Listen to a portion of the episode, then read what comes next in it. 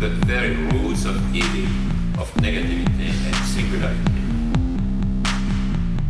including the ultimate form of singularity, which is to the whole state of things, pure violence without object anymore.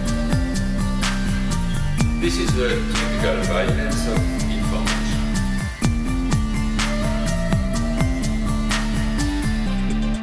violent because what happens there is a murder of the real, the vanishing point of reality.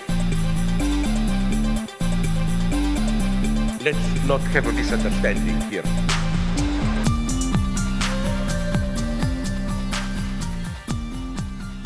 Welcome to Machinic Unconscious Happy Hour with Cooper Cherry and Taylor Adkins. As always, sponsored by the People's Institute for Revolutionary Semiotics.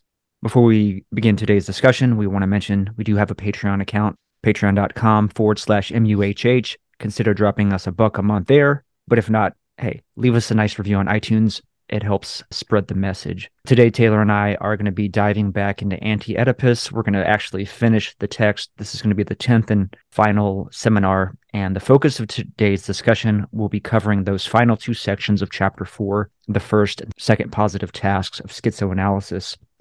There's a couple of things I just want to sort of do that are in the preamble before we really get started in the meat of the actual chapter itself just to go back to Charles Stivale's advice about looking at this chapter first, I definitely I have to do a hard cosign for that suggestion because it really everything kind of gets tied in nicely. Like you get to see, I think, a, a bit more concretely what they're gesturing at.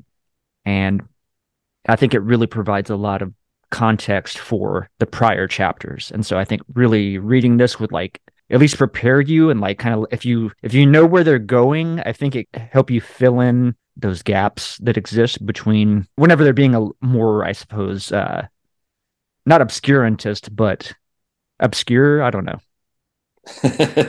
Uh, yeah i mean if you maybe i should cut that out. I don't, I, there's got to be something better uh.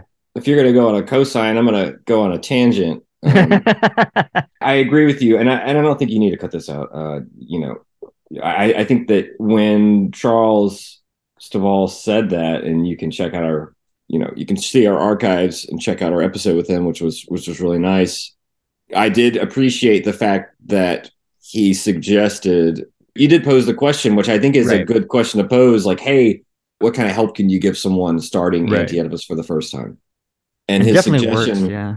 His suggestion to start with the final chapter I think that obviously, with any approach to this text, there's going to be merits and perhaps drawbacks, but I don't see it as a bad way of suggesting to read it, whether it be the first time or maybe, you know, going back and refreshing your memory, or if the first time you read it, it could have been off putting. You know, whatever the case may be, starting with chapter four is not necessarily so bad because I do think that uh, the tone of their writing and maybe the tenor, the pitch of their intensity is has changed to a certain extent. Not that it's uh, it's muted in any sort of way, but that it it does seem a little more.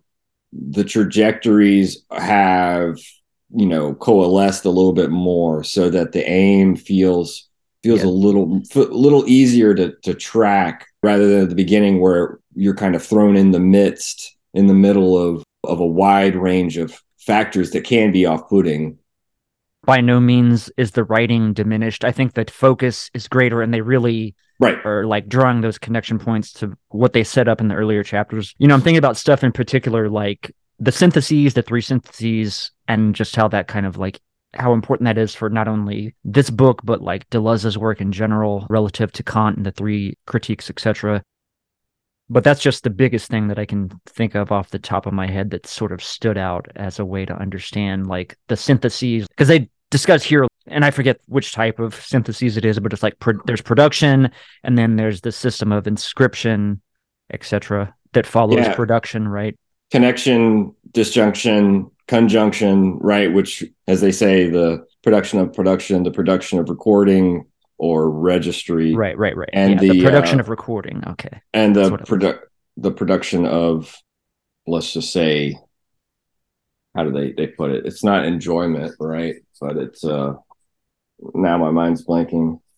feel like I should know this at this point, but um, yeah, of consumption, consummation, not enjoyment. But I mean, the su- it produces the subject of enjoyment, who's ancillary, who's on the side, off to the side of the machines. But yeah, consumption, consummation, which you know is the same word in French. So it's interesting that that that one word has all of the uh, the different connotations that consumption and consummation have in English from consummating marriage to right consuming a product or food, etc. So yeah, those those three and those three make more sense, I think, in reference to this difference between preconscious investments of interest versus unconscious investments of desire, desiring production. So being able to think about the, for example, exclusive disjunction on the molar scale versus the inclusive in terms of preconscious, unconscious, you know, these uh, these ways of thinking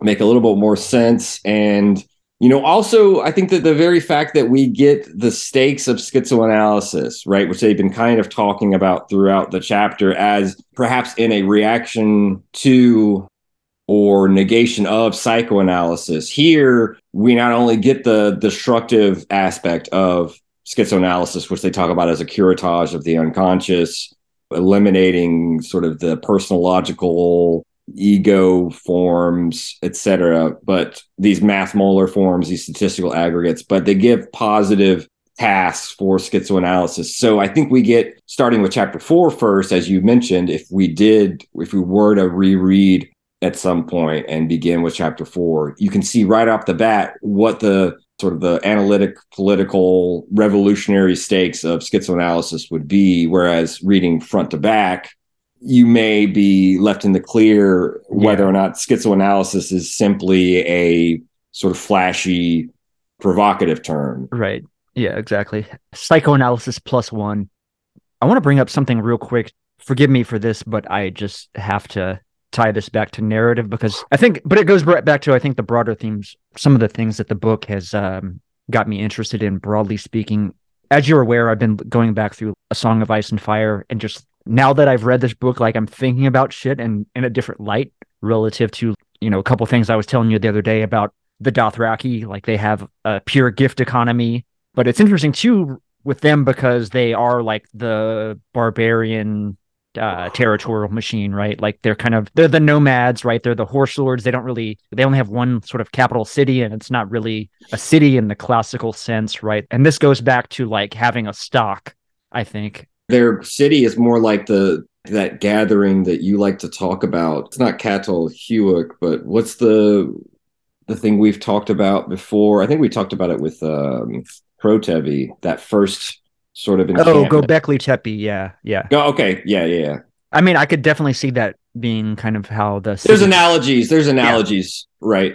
How the story developed but it, it's kind of interesting because like this does go to Protevi as well because because in Essos which is kind of like the continental Europe or the east the far east sort of quasi stand in in the books. You have more of a kind of quasi, at least primitive mercantilist system where there's kind of these city states, they have banks, etc. So they basically gift money to the Dothraki horse lords to prevent them from attacking. So, you know, this is a theory of how the state form develops is protection money basically against these sort of barbarian raiders, etc. So that's kind of like one pretty cool thing that I look at in a different from a different light regarding the books, but I think what's even more interesting to me is thinking about how political economy in this time within the books is very much tied to it's not filial alliance is it? What would the name for the alliance be? Like i marry my sister into your to your brother we have an alliance. Because capital becomes filiative right? So that's it'd be opposite right well capital becomes affiliative under capitalism insofar right, right. as what they what they mean by that is that it gives birth to itself, right? This kind of okay, miraculous giving birth to itself. What would the term be for the type of I, I mean, other than alliance? Is there a term that kind of describes this sort of exchange, or like I feel like there might be one that I'm forgetting. Well, I mean, is it, this kind of situation? I mean, it's it's a network that involves both, right? Isn't so much of the narrative sort of interested in the interworkings of alliance and affiliation, right? I mean, well, I guess just I mean, so the political economy in the sort of historical epic of the book is a lot of it is so much predicated on blood and family and like marriage, right? So it's almost like ma- marriage is not a uh, so it's a contrast to today and this goes to anti-oedipus as well because like today we have this deterritorialized romantic social thing right? So marriage is chosen for love for emotion as opposed to i think in the past marriage was more exclusively a political arrangement right? Yeah it was an arrangement amongst families exactly. you know and that's why deleuze and guattari say in the primitive territorial machine you've got these kind of you not only have the local lineages going on, but you've got sort of the between the groups, you've got the sort of loose patriarchal band of men who are arranging marriages. And they say right. that this is why they kind of ascribe perversion to the primitive territorial machine because they say men are never more homosexual than when they are arranging marriages when they're kind of trading wives and right. whatnot. But going but, back but, to the Athenians from libidinal economy too there. And I mean, the third term you might be looking for between or among alliance and filiation is this notion of lineage because it does have to do with with the political arrangements. And you know you you keep your mother open for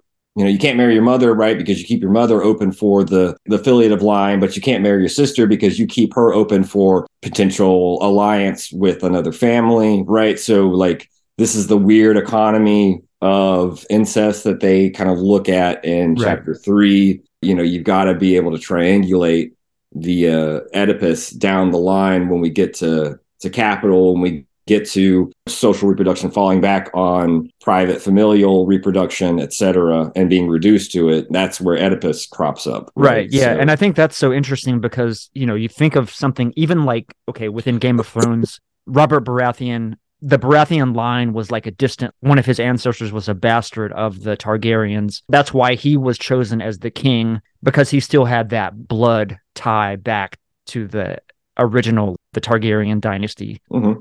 I just thought that was kind of interesting because I had never really thought about, you know, I guess we today sort of project back like our idea of marriage or like relationships as this sort of romantic thing. But you even look back to, and Deleuze and Guattari do bring this up towards the end of the chapter relative to like the rat man and the wolf man and how the economics of the arrangement have a priority over like their personal feelings. So I think I mix up the situations, but I feel like maybe it was the wolf man in particular who had shared this like he fell in love with this woman he knew his father wouldn't allow the marriage to be it wasn't advantageous enough as this other woman, etc. You might be able to recall these things a little bit better, but I just thought. Well, I mean, the, I mean, this is the part where they say, you know, if you're going to do a dissertation on psychoanalysis, it's better to avoid big generic wide ranging topics like psychoanalytic epistemology or, or whatever it may be, and rather focus on, say, the role of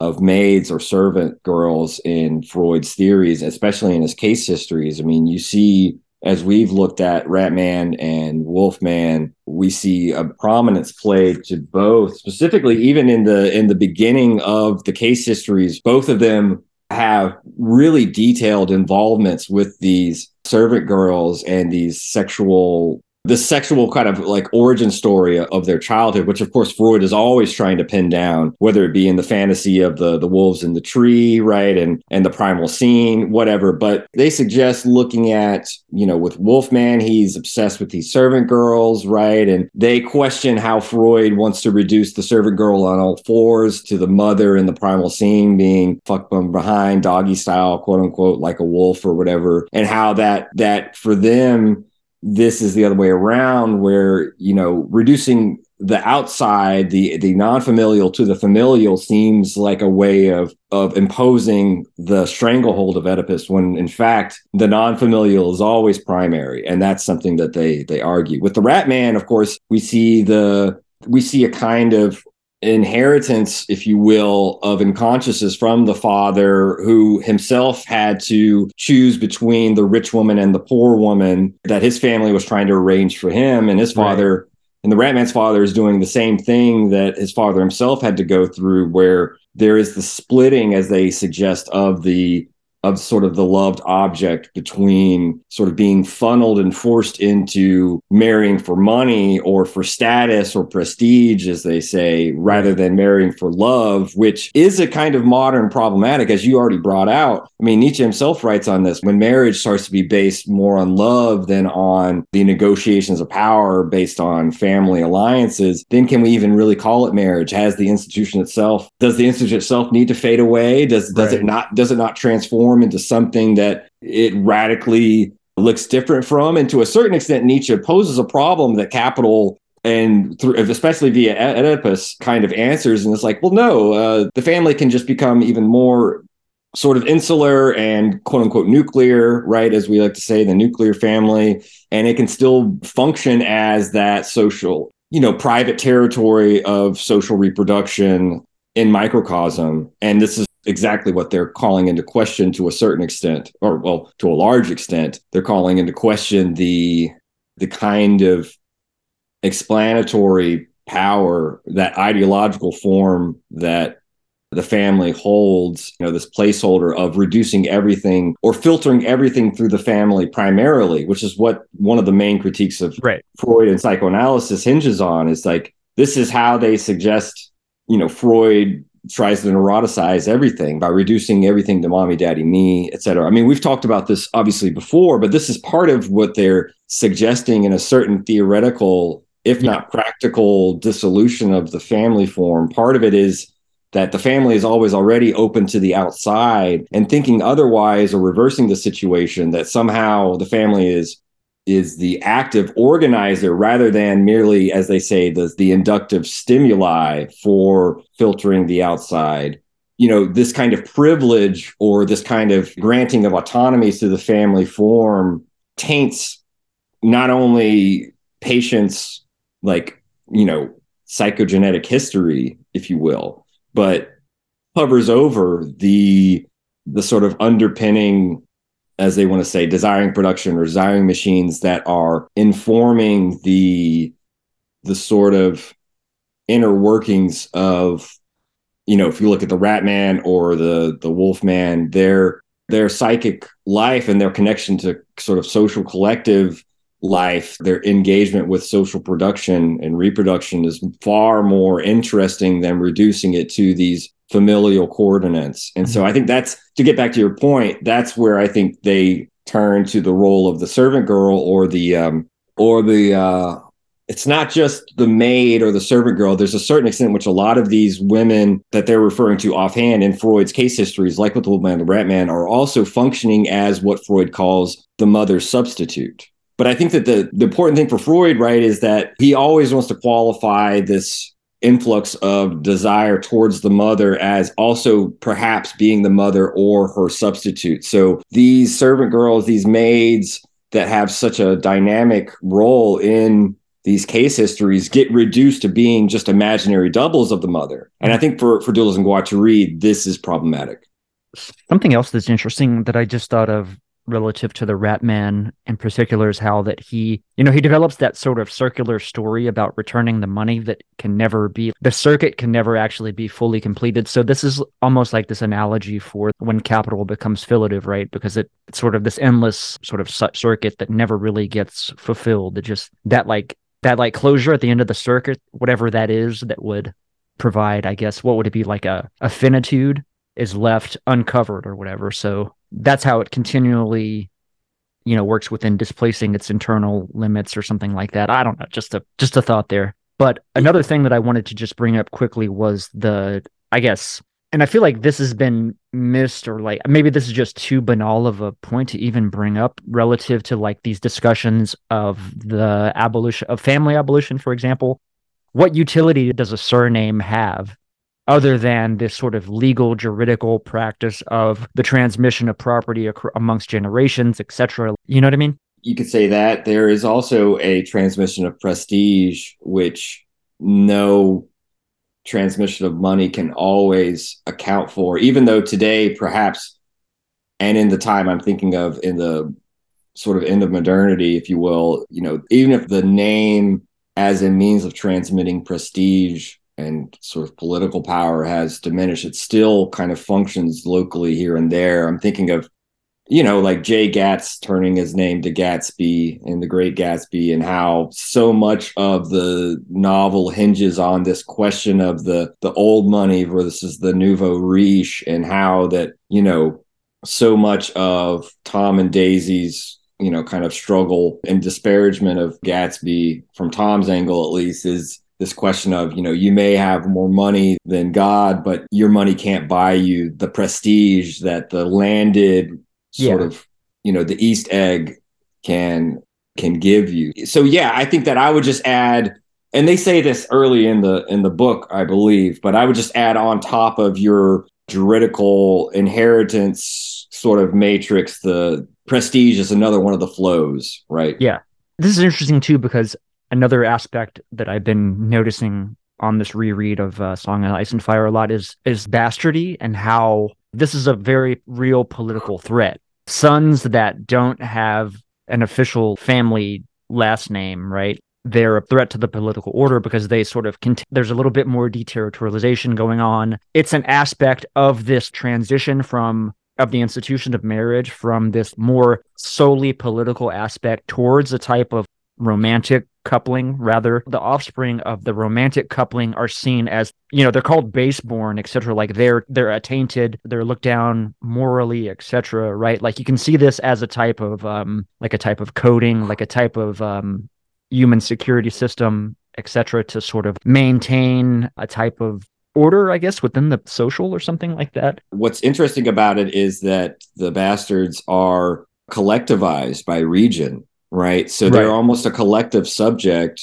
Jon Snow, what is it? Sand. ramsay snow yeah and the- So each region has its own sort of designated collective assemblage, if you will, of the bastards that all Right. share this common name, right? This generic name that allows them to, in a certain sense, if they were to coalesce and form a revolutionary subject. And to a certain extent, there is some of this, although it's individualized in someone like Jon Snow. But you can imagine an alliance formed, you know, non-affiliatively, sort of uh, a union of bastards. I mean, that would Uh, kind of be like the uh another aspect of this too would be the um the free folk, the wildlings, because they are sort of that, right? Like they're That's a good point. Yeah. You know what I mean? They're totally they're totally they're far more deterritorialized social group. They don't kneel, they call the people south of the wall kneelers. They elect their kings, things like that. They don't have the same political alliances. And I would just say that, you know, so much of the story centers around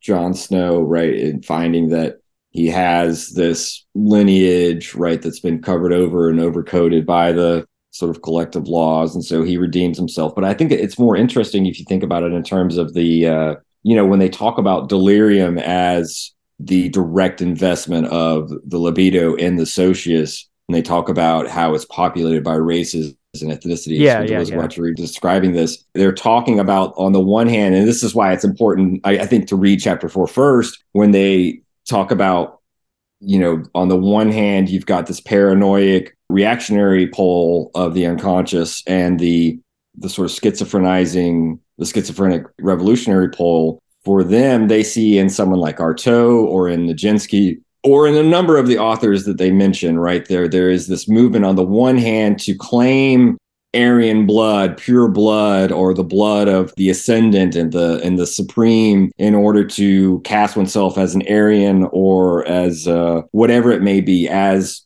sort of of the elect or the chosen one, versus inheriting the inferior races for all time of a what is it of a black, a Jew, a beast, something like that that Artaud goes Yeah. into, and that it's the it's always on this fascistizing side, the paranoid side, whereby one wants to claim a kind of purity of blood. And this is why I mentioned before the show started, I was interested in, in one of the last times they bring up Schreber, right? Because they begin the book with Schreber and almost end it with Schreber in the past, in the last 10 pages, where they say we can't go along with one of Lacan's disciples. I believe it's Monani, Mannoni, when she says, oh, there is this kind of progressive 1902 marks this progressive move whereby psychoanalysis has granted a kind of opening or break from these juridical legal institutions that constitutes progress because Schreber is let out, let out of the asylum on his own recognizance. And Deleuze and Guattari are like, we can't agree with this because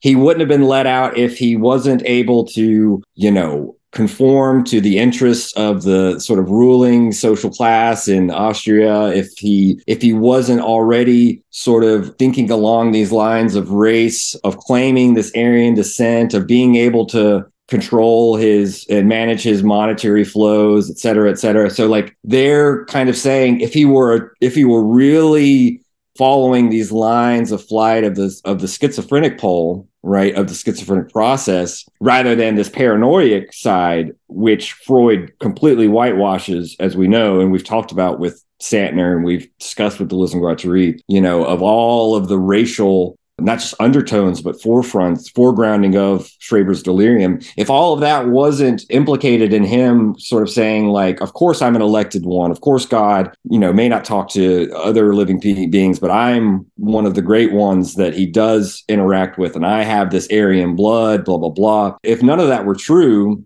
and as they say, if he weren't a paranoiac but a schizophrenic, he would have never been let out. So you can't really call this progress when, you know, there's nothing quite revolutionary or threatening and Schreber's being released.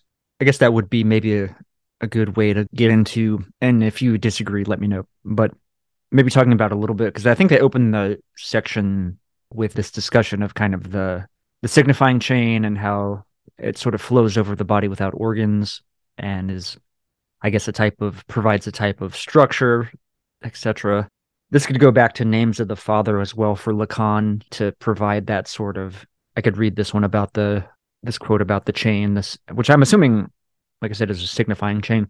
The chain is like the apparatus of transmission or of reproduction in the desiring machine. The desiring machine is inseparable both from the distribution of the partial objects on the body without organs and from the leveling effect exerted on the partial objects by the body without organs, which results in appropriation.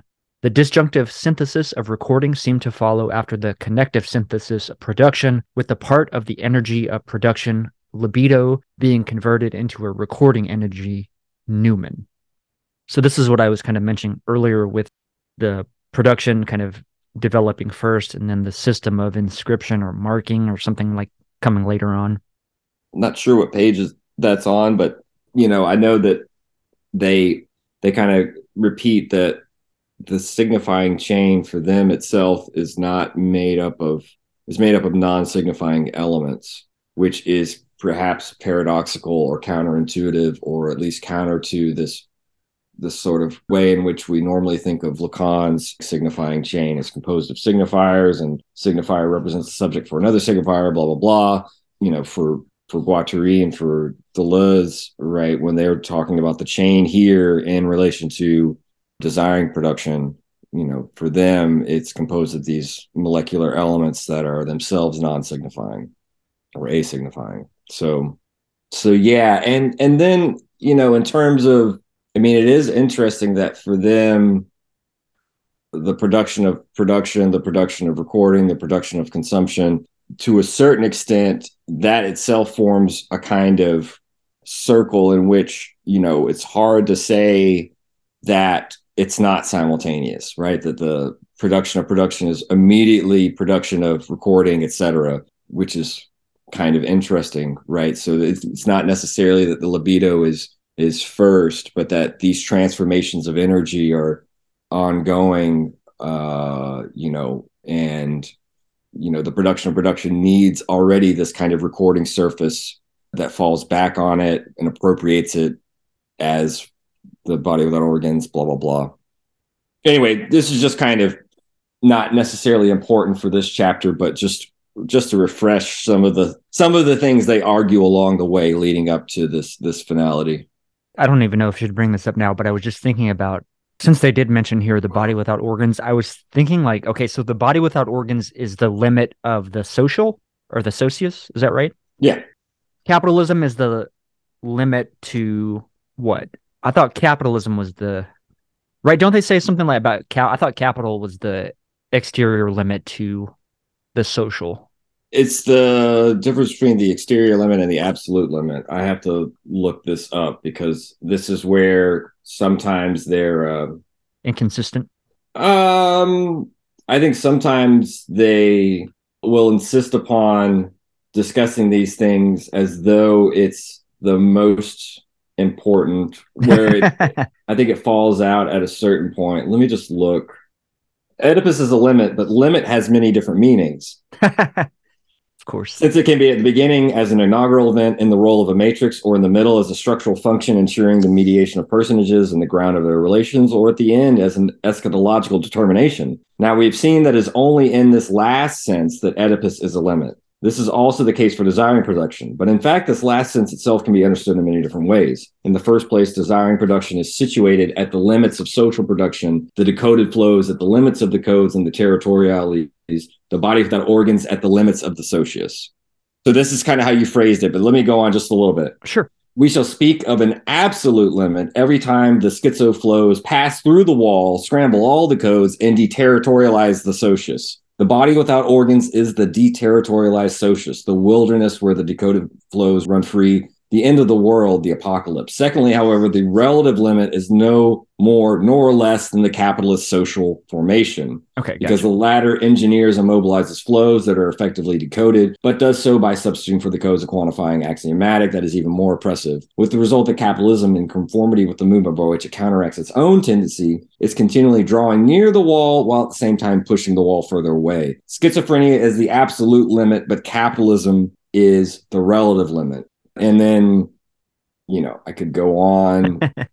what I wanted to pose Yeah. here was kind of my idea was that there's a really kind of a throwaway quote on let's see I can even 358 midway through the page really short sentence there is only the social and the metaphysical what I want to say is the body without organs is like this hinge point between the social and the metaphysical kind of based on this limit this kind of limit that they argue what do you think about that I mean, I, I like that, as you said, you said a hinge point. you know, some type of like, I don't know if it's the fold or what suture point or quilting point, you know, something like that. You know, I don't know, just that manifest boundary or And just to give the context, because I do think the beginning of the, the paragraph is important, just to situate this for the Sure. listener, when they say there is only the social and the metaphysical, this is them, this is one of the refrains that they've had since the beginning of the book, whereby, you know, there is desire in the social and nothing else. This is something they say earlier.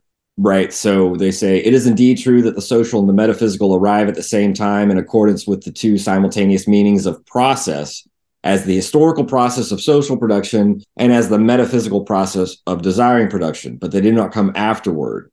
The factors of production are always actual, quote unquote, and are so from the tenderest age, right, of the child, as they're suggesting. Actual does not signify recent as opposed to infantile, but rather an inaction as opposed to what is virtual and will come about under certain conditions. Oedipus is virtual and reactional, right? Blah, blah, blah, where they talk about.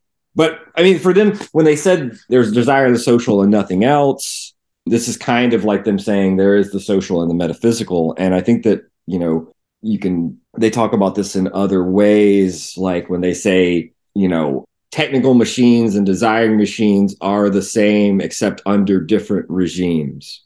We've talked about this before with the clock. The clock is a technical machine machine for subdividing the units of time and measuring providing a metrics for the division of time and division of the day but it's also a way of coordinating the workday from quote unquote the part of rest the clock itself has a technical aspect but it's always already in conjunction with this desiring application of sort of demarcating the workday that's part of this refrain i think it's interesting though to call desire metaphysical yeah, And perhaps- desiring uh, machines in particular metaphysical. Right. Perhaps what that might mean.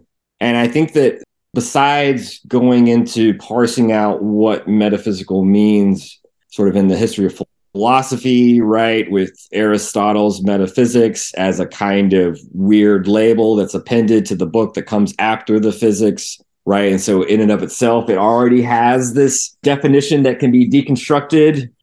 There is this sense, I think, for them in which to a certain extent, if if I'm going to be, and I, I'm willing to be wrong here, but my gut or my sort of intuition or my whatever, but when they talk about desiring machines, they're not necessarily talking about physical apparatuses. At least when they are focusing on desiring machines, qua desiring machines, right? And insofar as desiring machines are desiring machines, under the regime of desire, we are not talking about physical machines. Do you agree with me on that? I guess. Does that, um, does that well, make sense? I mean, this is a, a huge question. This question can't even be quantified, but it's something that this discussion, I think, primarily of the body without organs has brought up in my head is okay, what what the fuck animates the organic? What animates the body? What actually gets the fucking body to move? And I think perhaps that is where, you know, that's wrapped up in that question is is that question of the metaphysical where's the energy coming from to move that body. We were already talking about that with uh with the libido of you know the um, but is libido like a metaphysical force or like digging into that kind of shit i think is kind of interesting because here while i'm thinking about it i'm just going to throw this out here too because i can't get over this image of like thinking about the way that they counterpose the body without organs and the partial objects and say, okay, the body without organs is alongside the partial objects. But which means, means it doesn't unify or totalize them. Correct. Yeah, exactly. So I always go to this image of of the mummy, right? Because the mummy is the hollow body, literally a body without organs, but the organs are stored in the canopic jars. I think there's like six jars, right, that the organs are stored in. So the mummy and the body i mean the organs although they are physically removed right they're still part of the body if that makes you know what i mean? You can't have the mummy without i if you take away either of those you're sort of losing something. Right. That makes sense? They sit alongside one another. If you try to put the organs back in the body it's not going to move it's not going to come back to life either you know what i mean? Right but Just but, but you it- can't like reconstitute this whole i think is the way that they describe it by like Right, because really smashing these two things back together. I don't know i think that's kind of interesting right? Because the physical body remains but it's not animated. There's no motion. But the whole idea behind preserving those organs is that they are essential to the navigation of the afterworld. Right. So the metaphysical angle of the body without organs that's getting beyond my you know beyond no, my but- no, no, but I think that that gets to the heart of it, right? Because the mummy can't be understood. The mummy and the organs, separate and alongside one another, can't be understood in the merely physical, actual world, right? In the yeah world, there, there has the to be a virtual There is a world in which there's a the- world where they can become this uh tho- those organs are necessary for New vessel. Yeah, Yeah. that's precisely the idea. i mean think right? about creating a new body for a new body of a new earth right and so I think the part of it to get to kind of circle back around is like when they talk about the body without organs, they're not necessarily talking about a physical body. Yeah, And I right. think this, this is one of the ways in which the notion of socius is important because the socius, while not unifying or totalizing the components of which which compose it, whether it be the territory of the primitive territorial machine or the despot himself, to a certain extent, right? With the king has the king's two bodies. We're not necessarily, uh, insofar as we're considering the despot as you know as the despotic body without organs, we're not necessarily thinking of the despot's physical body right right? We're th- we're thinking Yeah. of the despot qua transcendental phallus or whatever the fuck that yeah yeah yeah exactly through which the, through which the flows are coordinated. It's the- precisely so I mean, the, the flows themselves, to a certain extent, can be thought about and even qualified and quantified in ter- in ways that rarefy them or remove them from their physical constraints. But on the other hand, they are indexes, indices. They are indicators of physical phenomena, right? You know, it's they talk about nomads following the the flows of herds or the flows of water or et cetera, et cetera, right? So to a certain extent, flows have there's something nice about notions of flows and breaks insofar as they can be abstracted from their physical embodiment and talked about in a way that sometimes can seem perhaps idealist or too removed, but in fact, they are embodied in physical coordinates, just like the body Yeah. without organs is not itself a physical phenomenon, but it conceptually is a way of talking about. Right. It's the same with capital, right? To a certain- relations, relationships of flows, quanta of energy. All yeah, means of production, relations of production, et cetera, et cetera, right? Like I mean, the syntheses.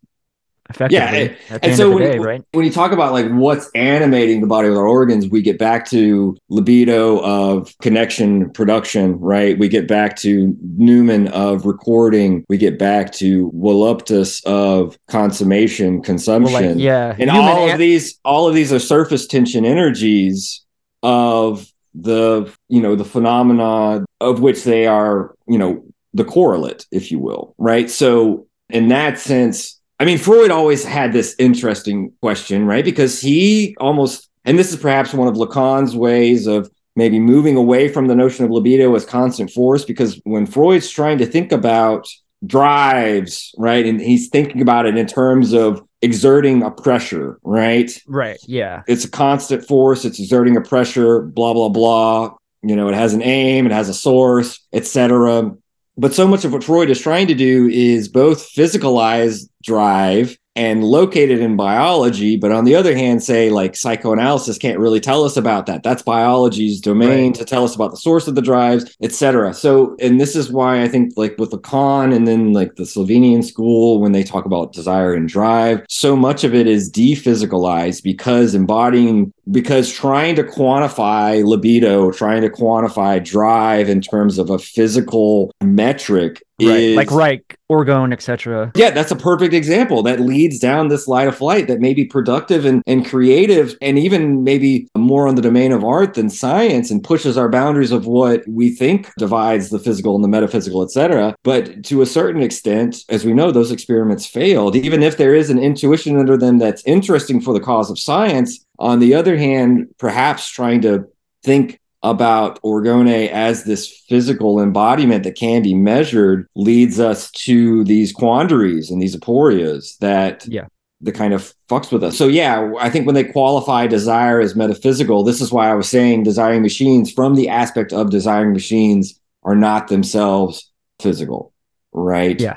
And trying to think about them as physical, we need to think about we need a shift regime as I think they would say, right? So this is why I think what's hard is for them they want to collapse an infrastructure superstructure differentiation and want to say that desire is infuses the infrastructure when the classical way of thinking about it one of the classical ways of thinking about it would be like the physical is the infrastructure whether it be economics or whatever and then the the superstructure is ideology right politics art blah blah Right, blah yeah. and, and i think this is another reason why i think they want to reject the notion of ideology as as a kind of a red herring or Insufficiency of it. yeah where's the okay and I'll, I'll give this back to you. I just want to read this. this No, go ahead. quick- This really no, this quick. is Just- good. I'm glad you. This is definitely something I wanted to cover. So just on the subject of ideology, just to clarify this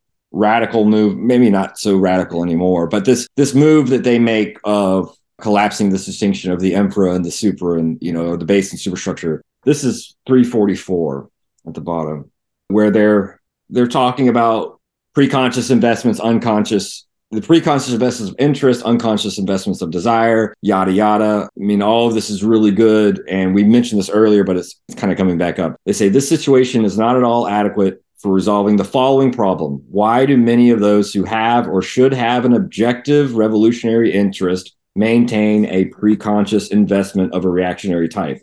And more rarely, how do certain people whose interest is objectively reactionary come to affect a preconscious revolutionary investment? Must we invoke in the one case a thirst for justice, a just ideological position, as well as a correct and just view? And in the other case, a blindness, the result of an ideological deception or mystification? Revolutionaries often forget or do not like to recognize that one wants and makes revolution out of desire, not duty. Here as elsewhere, the concept of ideology is an execrable concept that hides the real problems, which are always of an organizational nature. If Reich, at the very moment he raised the most profound of questions, why did the masses desire fascism, was content to answer by invoking the ideological, the subjective, the irrational, the negative, and the inhibited, was because he remained the prisoner of derived concepts that made him fall short of the materialist psychiatry he dreamed of that prevented him from seeing how desire was part of the infrastructure and that confined him in the duality of the objective and the subjective. Consequently, psychoanalysis was consigned to the analysis of the subjective as defined by ideology. But everything is objective or subjective as one wishes. That is not the distinction. The distinction to be made passes into the economic infrastructure itself and into its investments. Libidinal economy is no less objective than political economy, and the political no less objective than the libidinal, even though the two correspond to two modes of different investments of the same reality as social reality. There is an unconscious libidinal investment of desire that does not necessarily coincide with the preconscious investments of interest, and that explains how the latter can be perturbed and perverted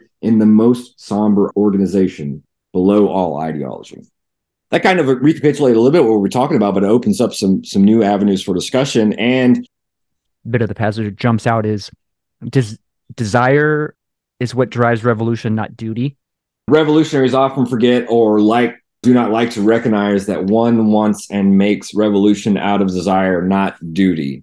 You know, it's funny, and God, you're gonna hate me for this, but I was just thinking there's a quote from Game of Thrones where they tell Jon Snow, "Love is the death of duty." Such an interesting little side note, but you know, all this discussion of the body without organs and the conceptually, I know that they don't want this like representation or like these metaphors, but that's where my head like automatically goes and thinking of the concept of the body without organs being the colossus of Rhodes or whatever, and like kind of being, and again, being that sort of space between two, like the metaphysical and and the social for example. But I was also thinking about and going back to like this question of orgone animation, dead bodies, mummies, bodies without organs is another quote that they bring up that I quite like was about about Christianity being a motley of everything that's been believed and kind of yeah. how that that can be like analogous to capitalism being this motley beast like a frankenstein monster of all the social eyes from this social whatever from this one you know what i mean? It's kind of like this motley thing that gets constructed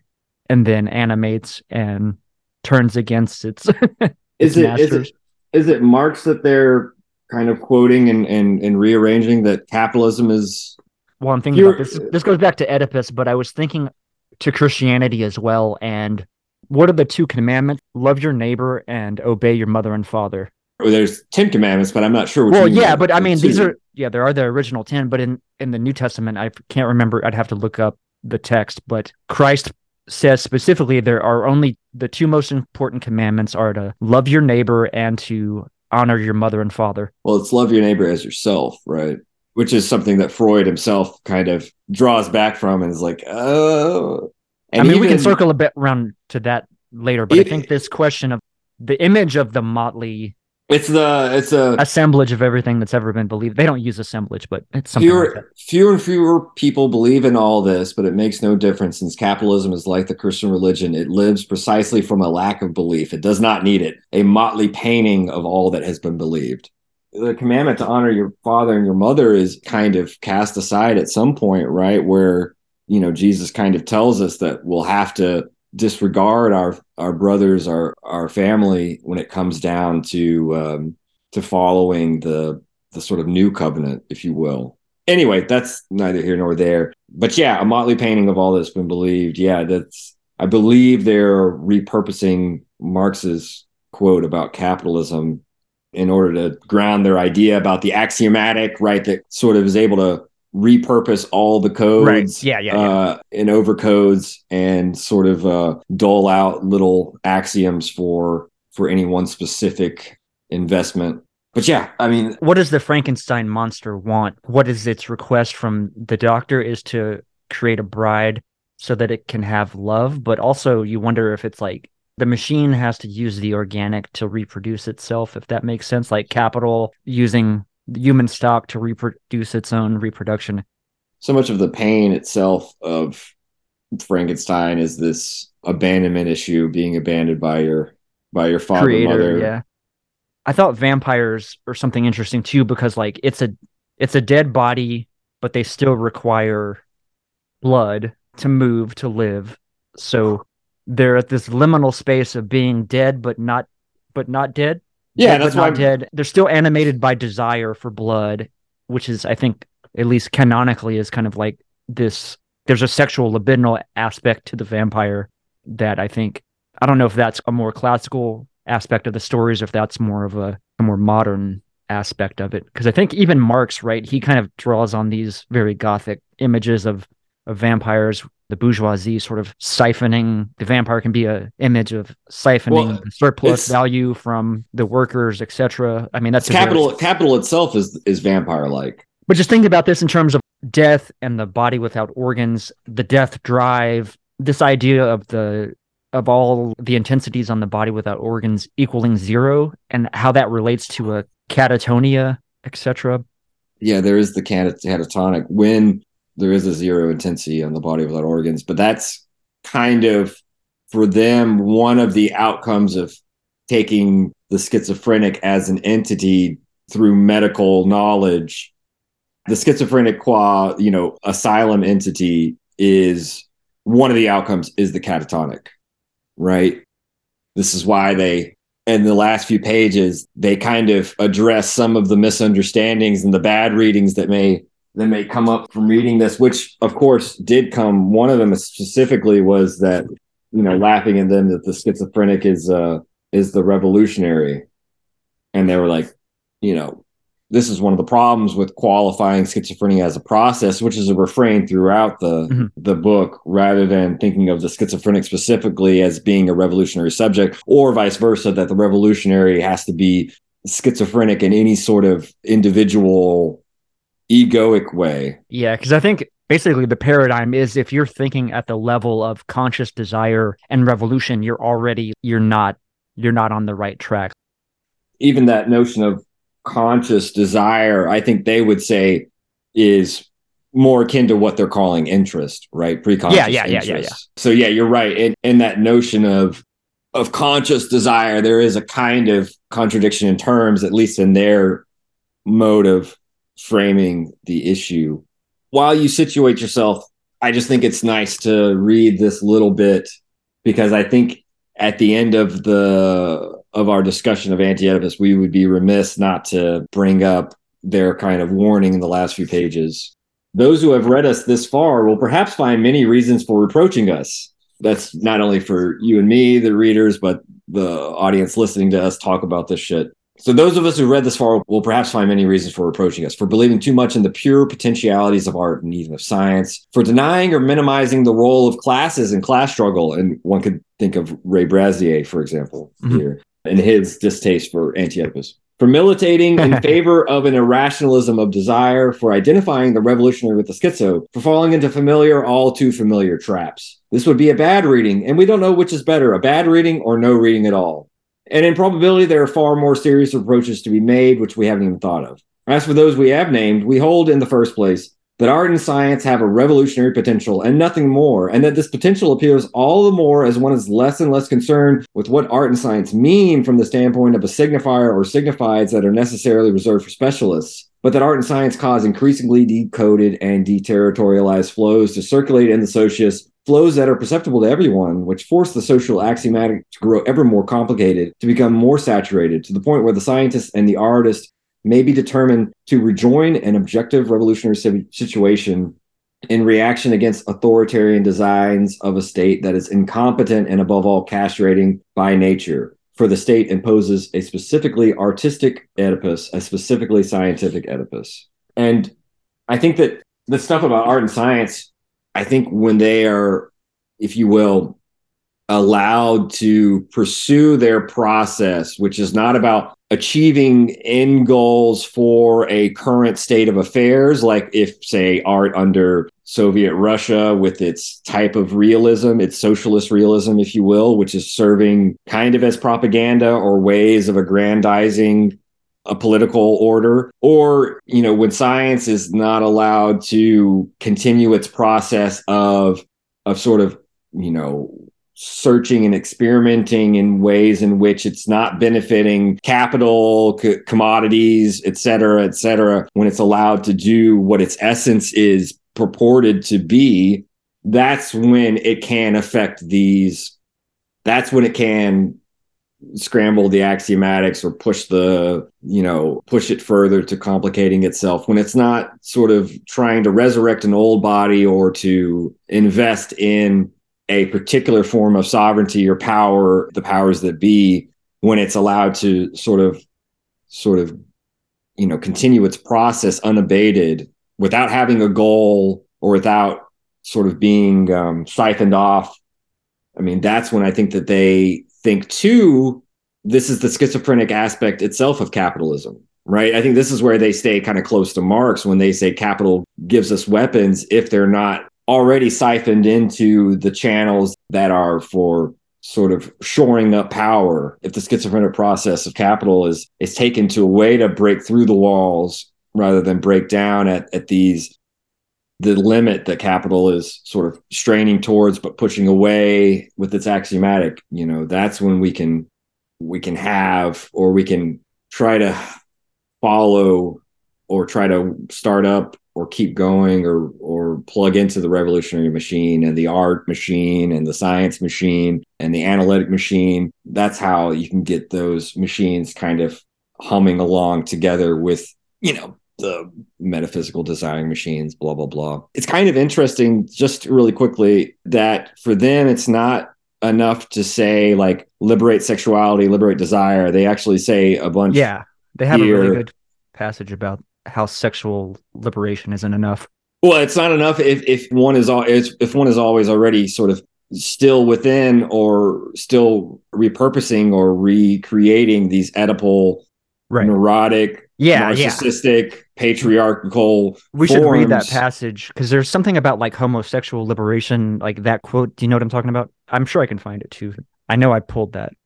But I think the same would go for desire and the liberation of desire. For them, it's not necessarily about liberating desire. It's the question of whether or not desiring production is subordinated and subjected to a sort of pre-given or already constituted form of power and sovereignty. I found. Okay, quote. good. Yeah, yeah, yeah. No gay liberation movement is possible as long as homosexuality is caught up in a relation of exclusive disjunction with heterosexuality, a relation that ascribes them both to a common Oedipal and castrating stock, charged with ensuring only their differentiation in two non communicating series, instead of bringing to light their reciprocal inclusion and their transverse communication in the decoded flows of desire. I think this is somewhat of just to anticipate. This is somewhat of a little bit of what we were talking about with Michael Hardt last week about intersectionality, Yeah. and that to a certain extent, one one cannot be anti-capitalist and homophobic or transphobic or et cetera, et cetera at the same time. One, and I think here for them, one can't be anti-capitalist and pro Oedipus at the same time, right? yeah. Uh, I think that this is part of their way of framing it because for them, Oedipus isn't just about sexuality. It is also, as as I mentioned earlier with Artaud and Schreber, it is also about white supremacy or supremacy of any kind, right? Racial supremacy. So it has imperialist and colonialist aspects to it too, right? Where they they said a couple hundred pages back, Oedipus is our own sort of private colony, right? So anti-imperialist struggles, anti-colonialist struggles, anti-patriarchal struggles, anti-heteronormative struggles, right? And then even uh, the the the more recent struggles, which we kind of talked about with um, Leon Brenner and others. I'm trying to remember who, but off the top of my head, Leon comes to mind with, you know, sort of championing or sort of struggles, let's say struggles against a certain form of ableism, which isn't just related to the body, but also related to a kind of normativization of neurotypical, right? So there's a neurodiversity aspect to this too that you find, I think, pretty strongly in anti-Oedipus, even if they don't use this language of ableism and whatnot. Their sort of castigation of Freud as, you know, the cure is neuroticizing everyone and then making the cure interminable. So you've always got clients. For them, I think that's kind of a, a catch-all phrase of thinking about their um, their struggle against the quote unquote neurotypical psychoanalytic patient as being the the neurotic, right? So you see all these struggles that for them Oedipus encapsulates. It's not just sexuality, but that sexuality is definitely among them. There's a couple of things. I mean, I'm glad you brought up this class component because I do want to delve into that because I think that's something that gets overlooked or obscured in the text, but also they clearly even say here to the people that think that this is anti Lacan, like they praise Lacan for schizophrenizing analysis itself. They literally, within the text, say, that precise thing. Obviously, I brought that up a number of times relative to Guattari and like the machinic ah and like how the objet ah is one way in which that actually comes to fruition that we see Lacan kind of like going this schizophrenizing direction relative to analysis. But you know, that was just a kind of anecdotal thing that I wanted to mention. I'm going to go ahead. And I want to read this little bit about class. A class is defined by a regime of syntheses, a state of global connections, exclusive disjunctions, and residual conjunctions that characterize the aggregate being considered.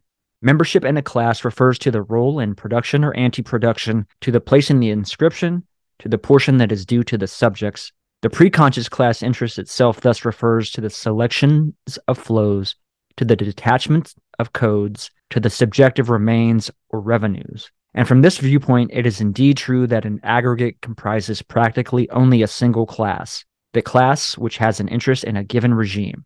The other class can constitute itself only by a counter investment that creates its own interest in terms of new social aims, new organs and means, a new possible state of social syntheses whence the necessity for the other class to be represented by a party apparatus that assigns these aims and means and effects a revolutionary break in the preconscious domain, the Leninist break, for example. What is interesting about that, though, is, you know, if you follow their logic further, they are a little bit wary with this idea that then the the solution is to be found in parties. Again, just to go back to what Michael Hardt said last week, which will be out before this episode, if by party one means that which is attached to a vanguard, that which is hierarchized and centralized, et cetera, et cetera, then that's not a good model for what he thinks parties could be. And I right. think that you, you, could say that just, you know, without necessarily having to reproduce their arguments, you could say something similar with Deleuze and Guattari, who by this time would have been obviously disenchanted with the French Communist Party, and I know that at this time Guattari was still kind of jumping around looking for whether it be a Trotskyist variant or even at you know at a certain point getting tired of that. He was still actively militant and whatever, but there is a, a way in which they are not necessarily saying, okay, so now we need to create a, a party of desire or whatever, right? Like I think that that's for them too simple of a of a solution. And I think for them the part the problem with the party is that if it gets too involved in or the classical party, let's just say, is too involved with foregrounding the preconscious interests of class and already seems to subjugate the unconscious investments of desire, and desiring production, and thereby it merely kind of reproduces the subjugated groups, if you will, that they are trying to steer us away from, or at least show us ways in which subjugated groups can find means of articulating their collective assemblages of enunciation in ways that they become subject groups. And when we have subject groups, perhaps one of the ways in which subject groups can easily fall back into subjugated groups is by coalescing around a party with its centralization, hierarchization, its kind of molar aggregate. It's more of this molar kind of structure. And I think that perhaps that's why Hardt says maybe party's not so bad if we are considering multiplicities and multitudes as being on the other side of class as a molar concept. So, you know, this is why in a thousand plateaus they will talk about this intersectionality of classes and masses which we don't really have here, but we can already kind of anticipate with their discussion of molar statistical large aggregates and the molecular multiplicities that inform them. We'll leave that aside and, and just, I just wanted to say that it seemed like that quote you read might have said like, "Oh, well, we just need a we need a new Yeah, it, it did sound we- like a traditional, like I guess, class struggle based framework Well, they of like they're not the- against they're not against class struggle, just the party. I meant that they they seem to be saying we need a new party of desire or whatever. But go yeah, on, sorry. I knew. Yeah, because it does seem like they kind of they do hit on the kind of class distinction, and like this would be like these produces these counter desires to. But I don't know. That's so confusing because they say, don't they previously say within this book that there's only one class and it's the bourgeoisie? they say that, that there's only one class and that they kind of say that here in the quote you just read right? That the class that's the bourgeoisie or the class that's in power is the one in which they're in one in which if there is the outclass as they call it right? Like the outlaw or whatever the whore class this outside class.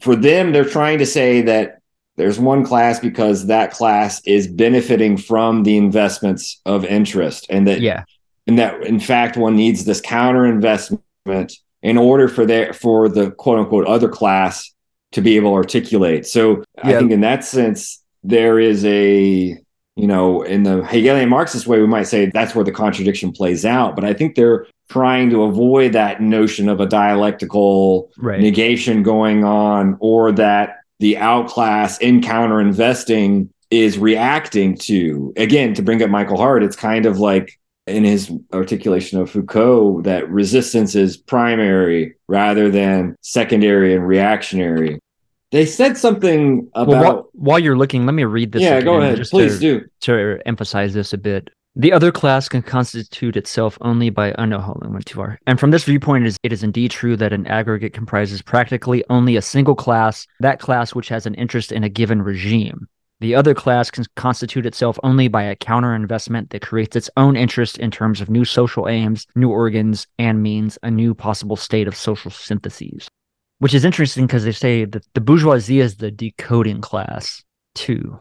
and i think that, that that's close to kind of how marx talks about them he may not he doesn't use the term decoding but he describes the bourgeoisie and if you want to say capital itself as providing the means by which to overthrow undo the Right. um in critiquing capital and wanting to go beyond it we don't necessarily want to go beyond in the other direction back to feudal society with its types of oppression and domination and so i think that that's why for marx the bourgeoisie itself was important as this means of overthrowing let's just call it more despotic forms of social organization that doesn't necessarily mean they're the good guy but Right. that this Yeah, but yeah, as things are as things are, always are they're complicated right Right. Yeah. I mean, to go back to, you know, we're discussing the Dothraki, and I mean, you brought up how, like, sure, like, there's a certain, they have this kind of gift economy, but there's a very, you know, it's a very rigid patriarchal society, etc. So going back to that social really isn't,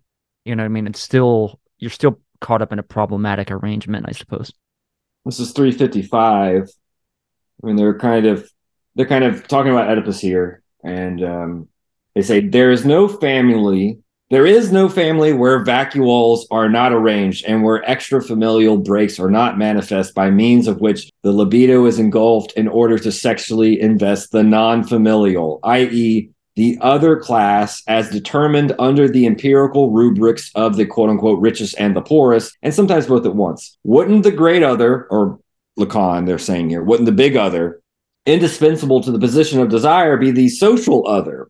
Social difference apprehended and invested as the non family within the family itself, which is kind of like a social way of thinking about extimacy, right? The the other that's more internal than my innermost self or whatever the fuck, right? The other class is by no means grasped by the libido as a magnified or impoverished image of the mother, but as the foreign, the non-mother, the non-father, the non-family, the index of what is non-human in sex and without which the libido would not assemble its desiring machines.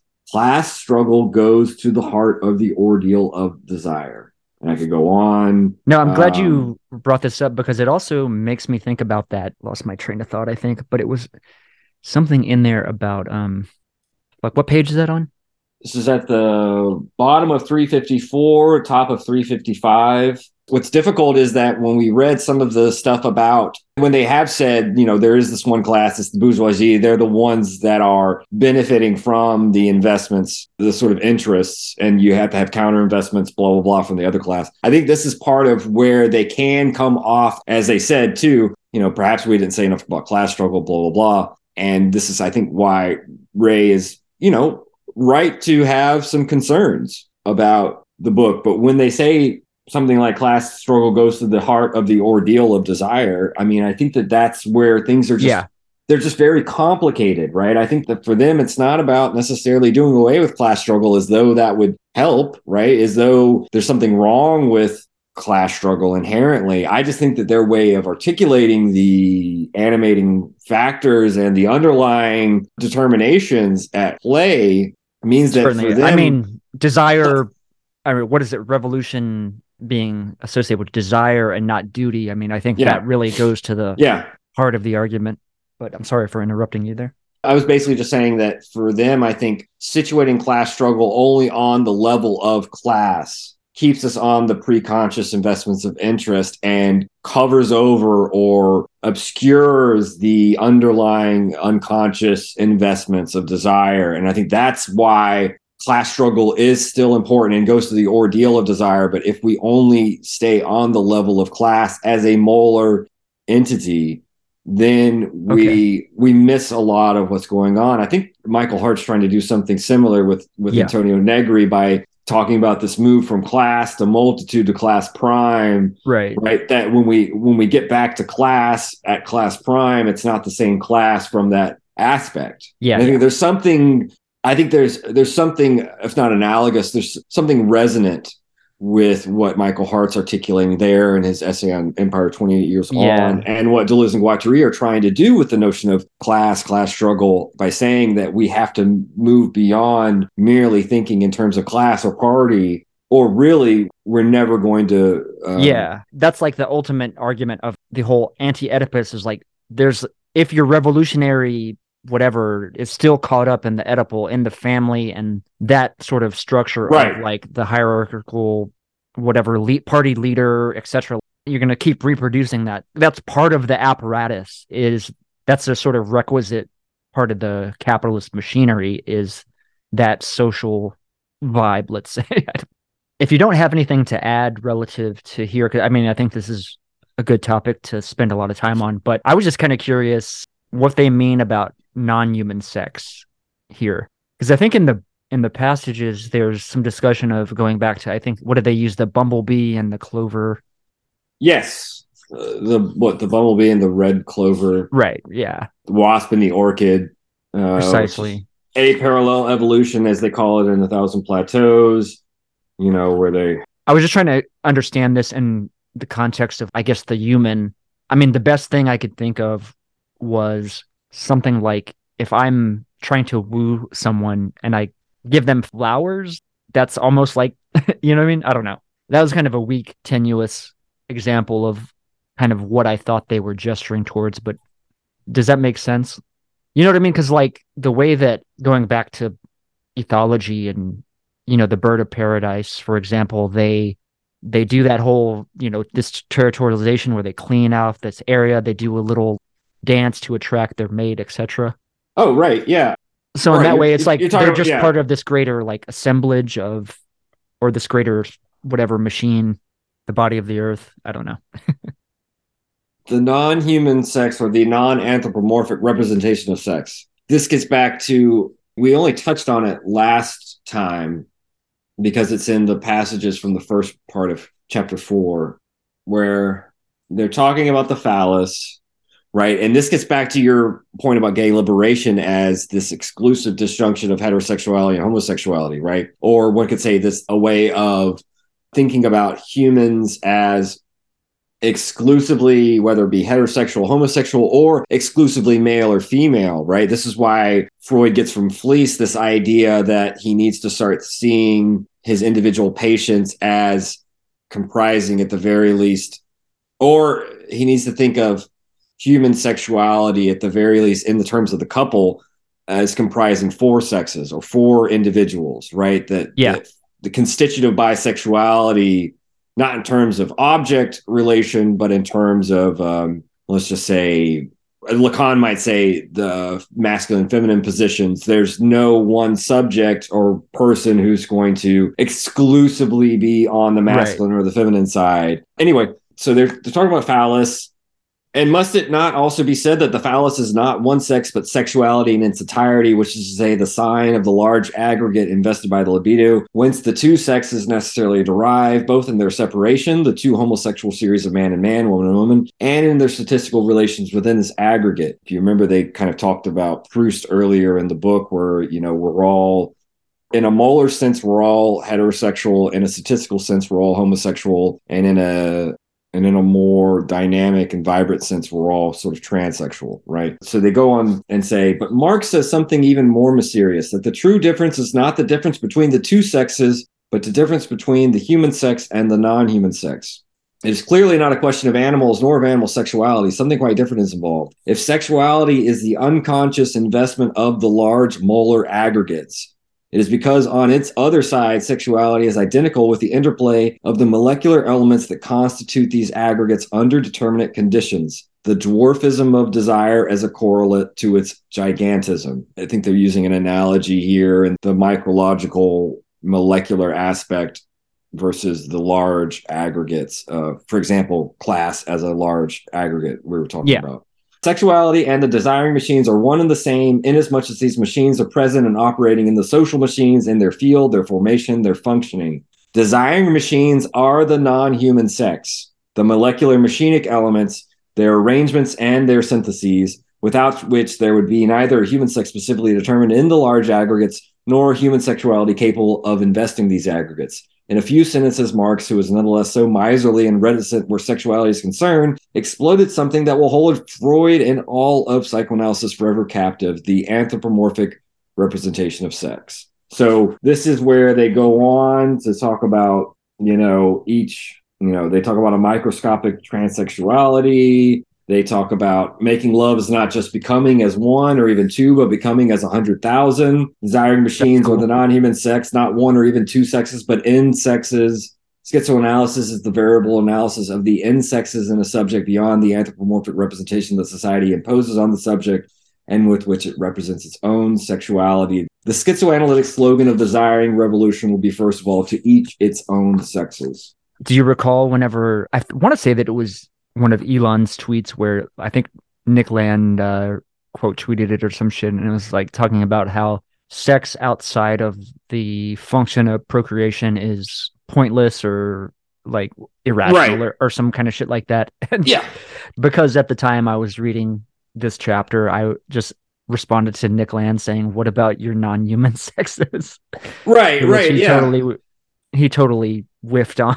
didn't get the didn't get what Yeah. I was doing, but he whiffed on it and i think that it's easy to see what they're saying as if we still take it on a molar level we could still be trapped in an identity politics where it's like well i where they're saying like each person is allowed to you know identify with the set of pronouns that they best feel fits them and that is undoubtedly true but their point being that it's actually at a more fundamental level at a more this more um, molecular level that we're all n sexes right? And so those pronouns that we choose to identify with and, and perpetuate our, or, or to approach and navigate social situations that's obviously something that should be respected etc i'm not calling that into question or trying to be like anti-woke yeah, here. yeah. i'm merely saying that i think for them that is a consequence or that freedom, if you will, or that responsibility too, if you will, of acknowledging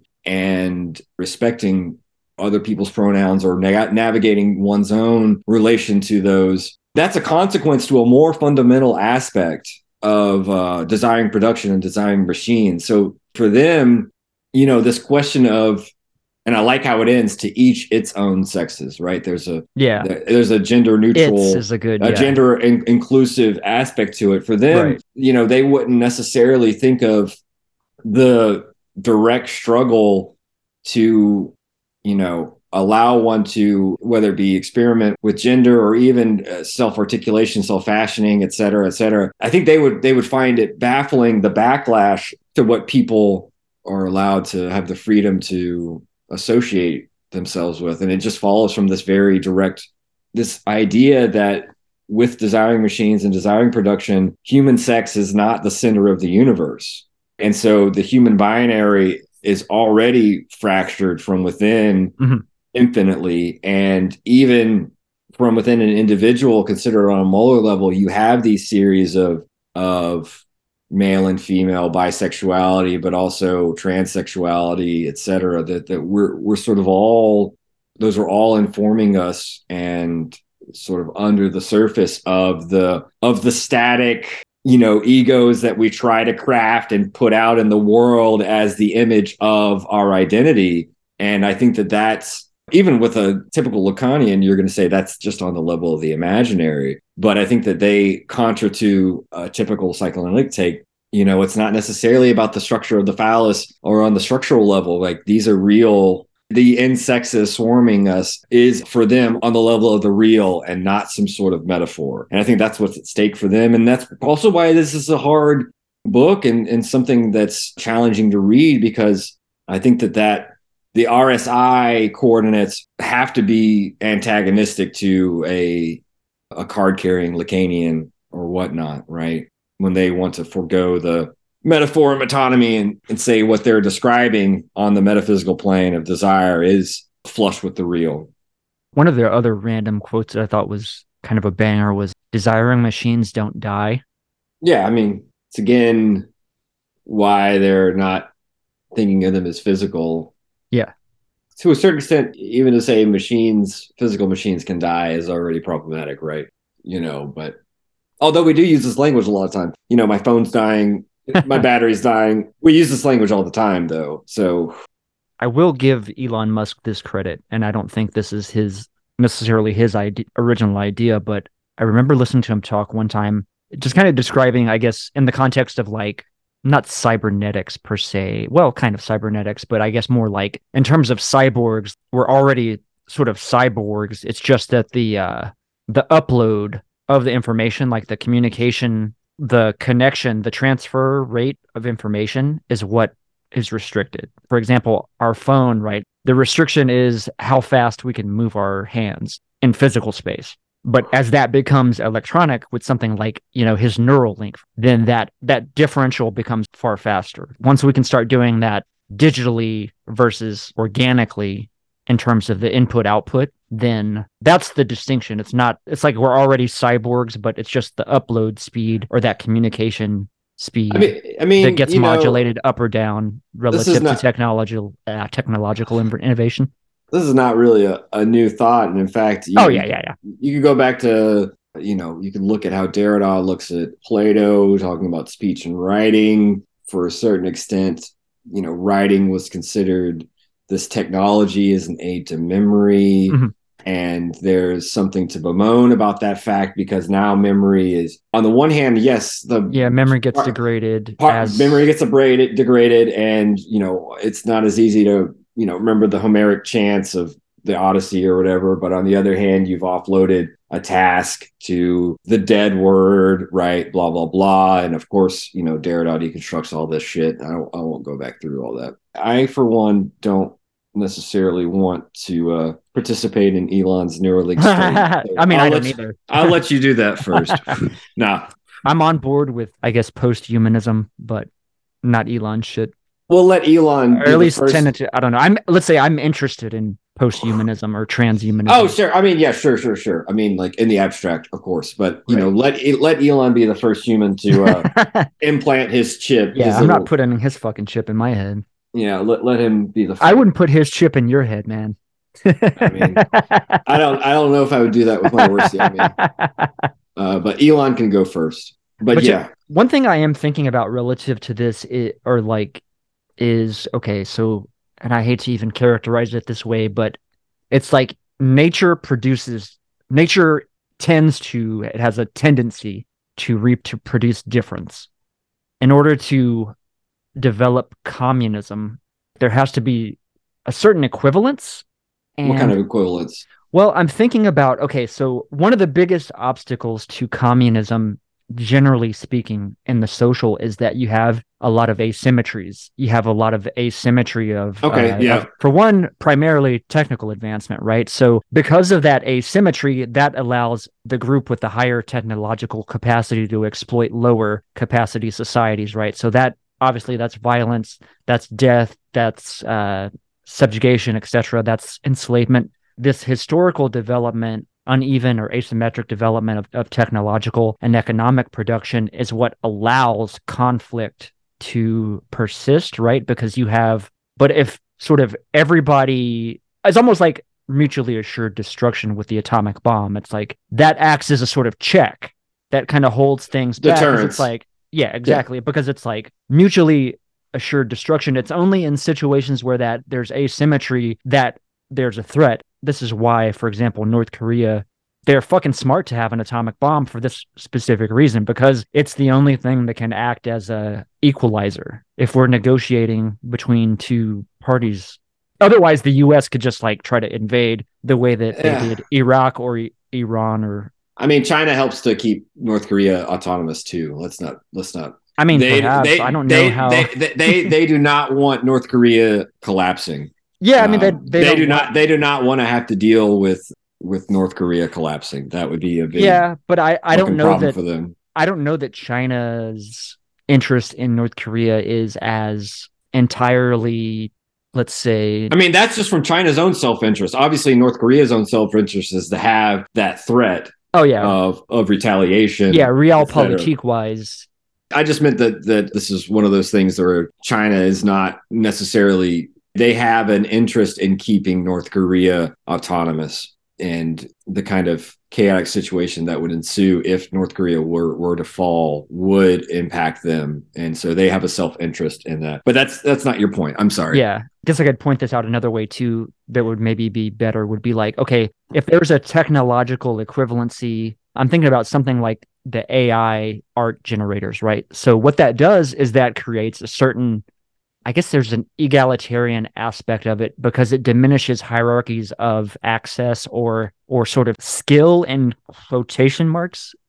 because I don't necessarily have to have I don't necessarily have to have this arcane technical knowledge to produce something. I can use this technology to produce something thereby flattens out the hierarchy to some degree because I'm not restricted by knowledge.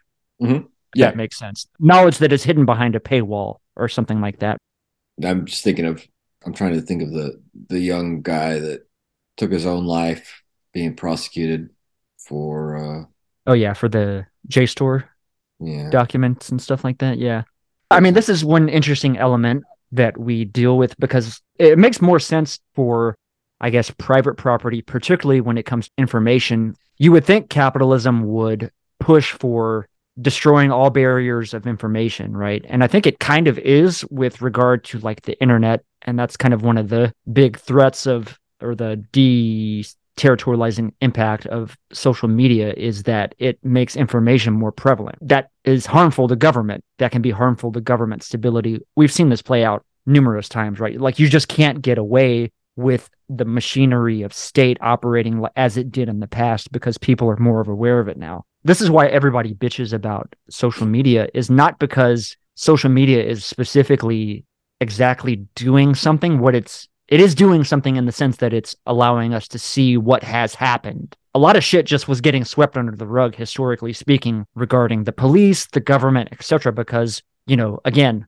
information was limited, far more limited by space and time transmission, right? A telegraph, a writer, you know, shit like that versus an email or, you know, I hack into your server, etc. I get that information. So that's why it's so destabilizing is because sort of the powers that be have been getting by on this, like by sweeping shit under the rug.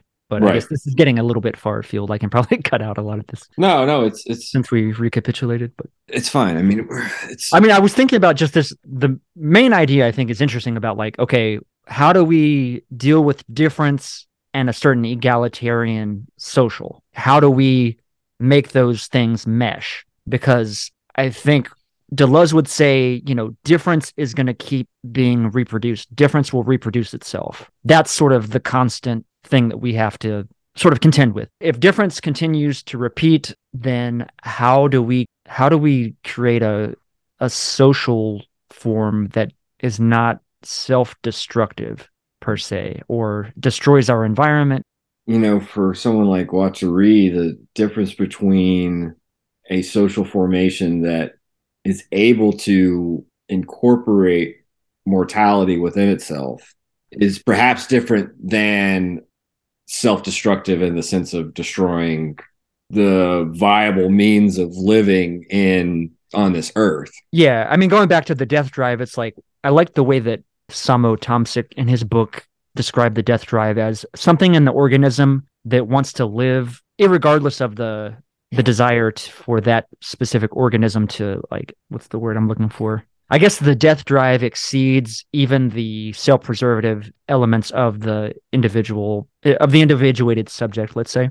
Does that sound better? I mean, yeah. For Freud, it's about the circuitous means by which the organism meets its own death immanently instead of externally from externally imposed conditions the circuitous manner in which the organism returns to inorganic life being a kind of immanent condition of its whether it be its species or its drive or whatever. So yeah, I mean to, a certain extent, it's like completing the loop that the self-preservative drives are going for, right? Uh, the cycle, if you will, the cycle of life or or whatnot. And I think that yeah. So I mean, what I was saying about well, what's interesting there is like even just replicating the cells replicating is a move towards death, right? Yeah, there are little packets of death that are uh, sort of secreted throughout the organism in the the sort of self reproduction process. So the notion of of a socius that instead of warding off its own death and thereby ossifying and producing subjected groups that promote its power and its immortality, which is not only what capitalism does, but what perhaps every social formation on the whole in its at least in the paranoid reactionary form has done. Mm-hmm. And that will wrap up this week's edition of the Machinic Unconscious Happy Hour with Cooper Cherry and Taylor Adkins.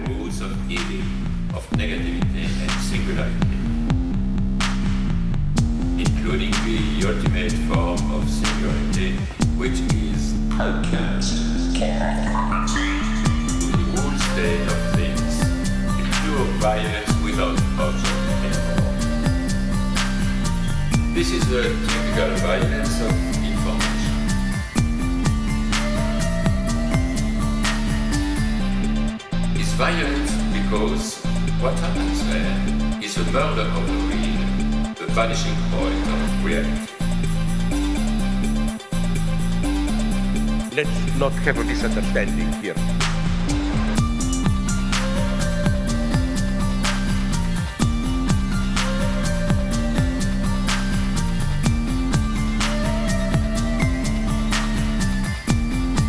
What I meant is the following. With nothing left but recycled, whitewashed, lobotomized people, as in uh, Clockwork Orange.